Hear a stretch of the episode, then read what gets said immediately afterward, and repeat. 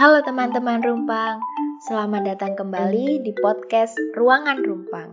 Ruangan tak sempurna, tempat berkumpul kita semua. Semoga ruangan Rumpang ini bisa menjadi penggenap untuk jiwa-jiwa kita yang ganjil, serta dapat menjadi teman baik untuk kita semua yang bersedia mendengarnya.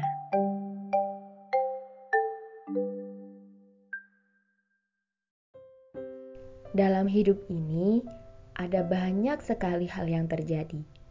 Entah itu hal yang kita sadari atau sebaliknya. Salah satunya adalah sebuah perbedaan. Tidak ada sesuatu yang diciptakan serupa di muka bumi ini. Sekalipun dua orang kembar identik, pasti mereka berbeda. Dengan adanya perbedaan itu, terkadang memunculkan opini kita untuk saling membanding-bandingkan membandingkan satu hal dengan hal lain, membandingkan diri sendiri dengan orang lain, dan kita juga masih sering membandingkan orang lain dengan lingkungan yang ada di sekitar kita. Dari membandingkan fisik, penampilan, kemampuan, dan masih banyak hal sepele lainnya yang gak bisa kita sebutin satu-satu. Tanpa kita sadari, ucapan-ucapan yang menurut kita biasa saja itu mungkin bisa jadi menyakiti perasaan orang lain. Ada banyak sekali contoh perbandingan yang sering kita dapatkan di kehidupan sehari-hari kita. Misalnya, eh, kamu sekarang gendutan ya? Atau contoh lain, kamu dari dulu kok kurus banget, kamu gak pernah makan, atau hidup kamu gak bahagia. Tak hanya itu, kadang kita juga mendapat perbandingan antara pencapaian kita dengan pencapaian orang lain. Misalnya, eh sekarang dia udah kerja di perusahaan yang bagus loh, kok kamu kerja dari dulu cuma gitu-gitu aja? Tak hanya sampai situ saja, kita sendiri pun masih sering ngebandingin kehidupan kita dengan kehidupan orang lain.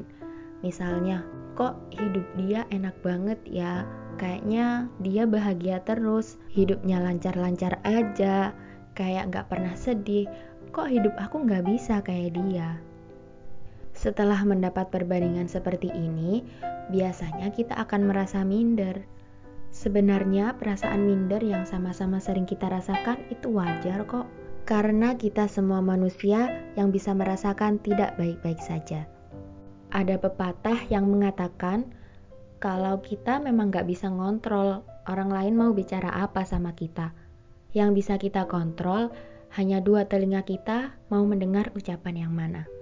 Kita berhak memilih mana kalimat yang cocok untuk kita terima dan kita tolak. Ucapan yang menurut kita baik boleh kita jadikan motivasi untuk terus memperbaiki diri.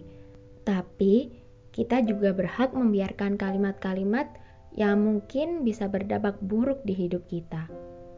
Mungkin di antara kita semua masih sering ngebanding-bandingin sesuatu Mulai sekarang, ayo kita sama-sama ngurangin, karena seharusnya kita tahu dan kita sadar kalau kita hanya seorang manusia biasa. Jika kita hanya mengikuti rasa minder dan tidak melakukan apa-apa, maka kita juga tidak akan dapat apa-apa. Mulai sekarang, ayo kita sama-sama bersyukur.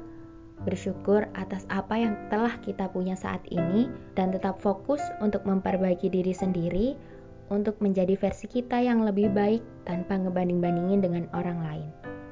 Karena kita semua punya waktu masing-masing untuk memetik apa yang telah kita tanam sebelumnya.